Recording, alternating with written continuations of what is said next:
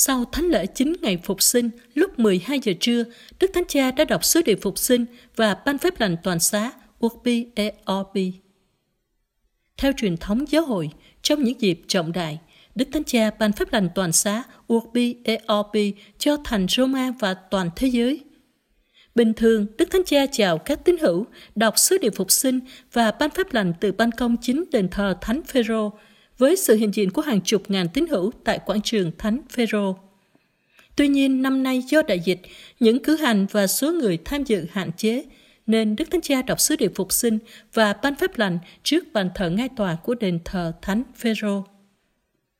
Chúng tôi xin gửi đến quý vị sứ điệp phục sinh năm 2021 của Đức Thánh Cha Francisco. Anh chị em thân mến, chúc mừng phục sinh tốt lành, thánh thiện và an bình. Hôm nay, trên khắp thế giới vang vọng thông điệp này từ giáo hội. Đức Giêsu đấng chịu đóng đinh đã trỗi dậy như người đã loan báo Hallelujah.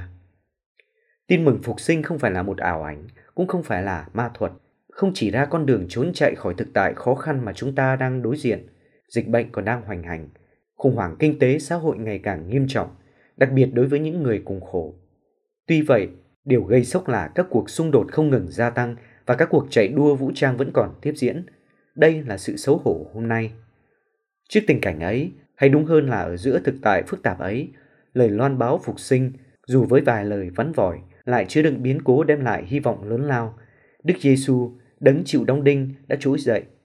Lời loan báo không nói cho chúng ta về các thiên thần hay các hồn ma, mà nói cho chúng ta về một con người bằng xương bằng thịt, với dung mạo và danh xưng Đức Giêsu.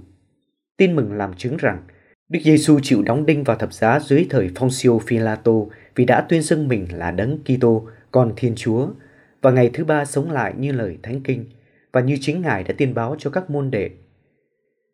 Chính đấng chịu đóng đinh không phải ai khác đã trỗi dậy. Chúa Cha đã phục sinh người con của mình là Đức Giêsu vì người đã thi hành trọn vẹn ý định cứu độ của Cha. Người đã mang lấy những yếu đuối, tật nguyền và cái chết của ta người đã gánh lấy đau khổ và sức nặng của sự xấu xa nơi chúng ta. Bởi thế, Chúa Cha đã tôn vinh người và giờ đây, Đức Giêsu Kitô hằng sống, người là Chúa. Những nhân chứng đề cập đến một chi tiết quan trọng, đó là Đức Giêsu phục sinh mang trên mình những thương tích, nơi tay, chân và cạnh sườn. Những thương tích ấy là dấu chứng vĩnh viễn cho tình yêu của người dành cho chúng ta. Bất cứ ai chịu thử thách lâu dài, nơi thân xác hay tinh thần – đều có thể tìm nương ẩn nơi những vết thương ấy và lãnh nhận từ đó ân sủng hy vọng cách vững bền. Đức Kitô phục sinh là niềm hy vọng cho những ai còn đang đau khổ vì dịch bệnh, đang bị mắc bệnh hay mất thân nhân yêu quý do dịch bệnh. Xin Thiên Chúa an ủi họ và nâng đỡ những bác sĩ và y tá. Tất cả mọi người, nhất là những người dễ bị tổn thương nhất, đều cần sự trợ giúp và họ có quyền có được những chăm sóc cần thiết.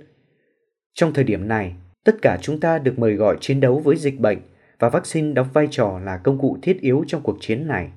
Trong tinh thần của một chủ nghĩa quốc tế hóa vaccine, tôi kêu gọi toàn bộ cộng đồng quốc tế chung tay để giải quyết tình trạng chậm trễ trong việc phân phát vaccine và khuyến khích sự chia sẻ, đặc biệt cho các quốc gia nghèo nhất. Đấng chịu đóng đinh đã phục sinh là niềm an ủi cho tất cả những ai bị mất việc làm hay đang phải trải qua nhiều khó khăn tài chính mà lại không có được những hỗ trợ xã hội thỏa đáng.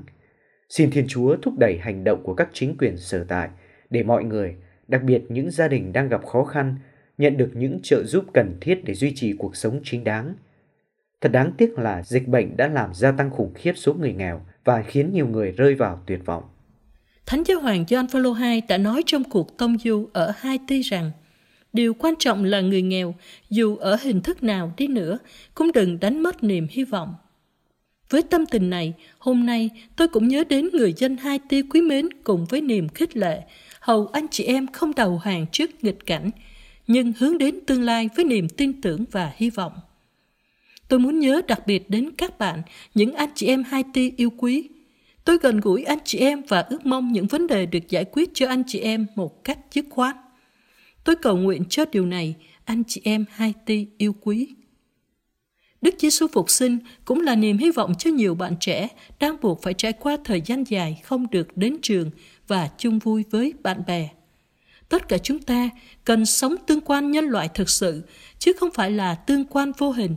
nhất là trong thời đại mà tính cách và nhân phẩm con người dễ bị ảnh hưởng bởi lối sống ảo. Chúng ta đã nghe điều này vào thứ sáu vừa qua trong đàn thánh giá của các em thiếu nhi.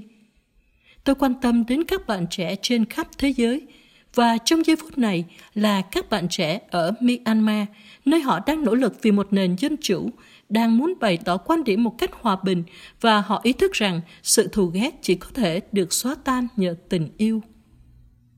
Ước gì ánh sáng của Đấng Phục sinh là nguồn tái sinh cho người di cư đang chạy trốn chiến sự và nghèo đói. Nơi khuôn mặt họ, chúng ta nhận ra dung mạo, biến dạng và đau khổ của Chúa trên đồi Canvê.Ước gì chúng ta có những nghĩa cử cụ thể của sự liên đới và huynh đệ, là dấu chỉ chiến thắng của sự sống trước cái chết mà chúng ta cử hành hôm nay. Tôi tri ân những quốc gia đã đón tiếp họ với lòng quảng đại, đặc biệt là Liban và Jordani, nơi đã tiếp đón rất nhiều người tị nạn từ cuộc chiến ở Syria.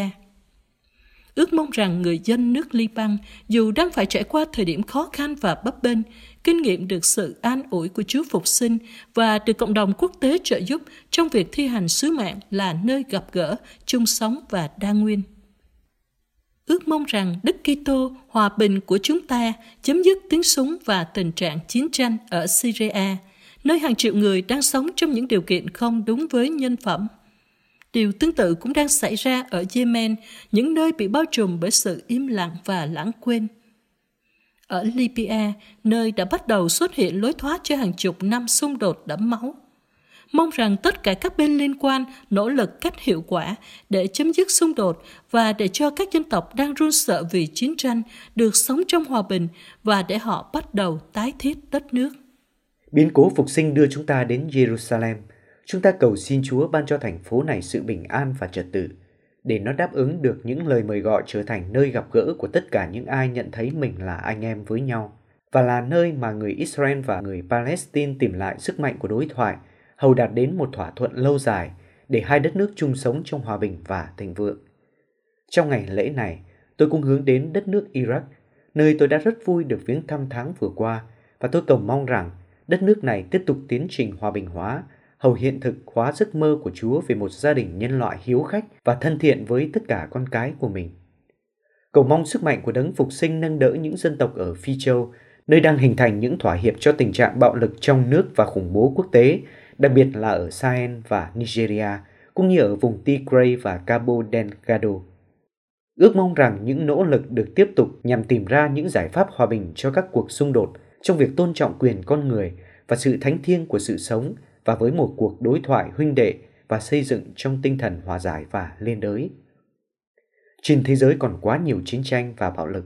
Xin Chúa là bình an của chúng ta, giúp chúng ta vượt thắng não trạng chiến tranh, ban cho những ai còn đang bị tù đầy bởi xung đột, nhất là ở Đông Ukraine và ở Nagorno-Karabakh, được bình an và khỏe mạnh trở về với gia đình của mình và thúc đẩy các vị lãnh đạo trên khắp thế giới biết dừng các cuộc chạy đua vũ trang. Hôm nay, ngày 4 tháng 4 là ngày thế giới chống lại mìn sát thương, thứ vũ khí gớm ghiếc làm bị thương và giết hại rất nhiều người vô tội mỗi năm và ngăn cản họ đến với nhân loại bằng việc song hành trên bước đường cuộc sống mà chẳng lo sợ nguy cơ hủy diệt và cái chết. Một thế giới sẽ tốt đẹp hơn biết bao nếu không có những thứ công cụ chết chóc này. Anh chị em thân mến, năm nay ở nhiều nơi, các tín hữu mừng lễ phục sinh với nhiều hạn chế và đôi khi còn không thể tham dự các nghi thức phụng vụ.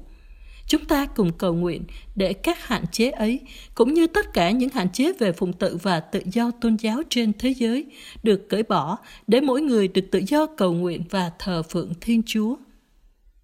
Giữa bao thử thách chúng ta đang trải qua, chúng ta không bao giờ quên rằng chúng ta được chữa lành bởi những vết thương của Đức Kitô. Dưới ánh sáng của đấng phục sinh, những đau khổ của chúng ta được biến đổi. Nơi đâu từng có chết chóc, giờ đây có sự sống – nơi đâu có khóc than, giờ đây là an ủi. Khi ôm trọn cây thập giá, Đức Giêsu đã đem lại ý nghĩa cho những khổ đau của chúng ta và lúc này đây chúng ta cùng cầu nguyện để hiệu quả tốt lành của việc chữa lành này được lan rộng khắp thế giới. Chúc mừng phục sinh tốt lành, thánh thiện và an bình. Sau khi đọc sứ điệp phục sinh, Đức Thánh Cha ban phép lành toàn xã Urbi et Orbi cho những người hiện diện cũng như cho tất cả những ai đang theo dõi qua các phương tiện truyền thông khác nhau và ngay cả cho những ai hiệp thông trong tinh thần để lãnh nhận phép lành này.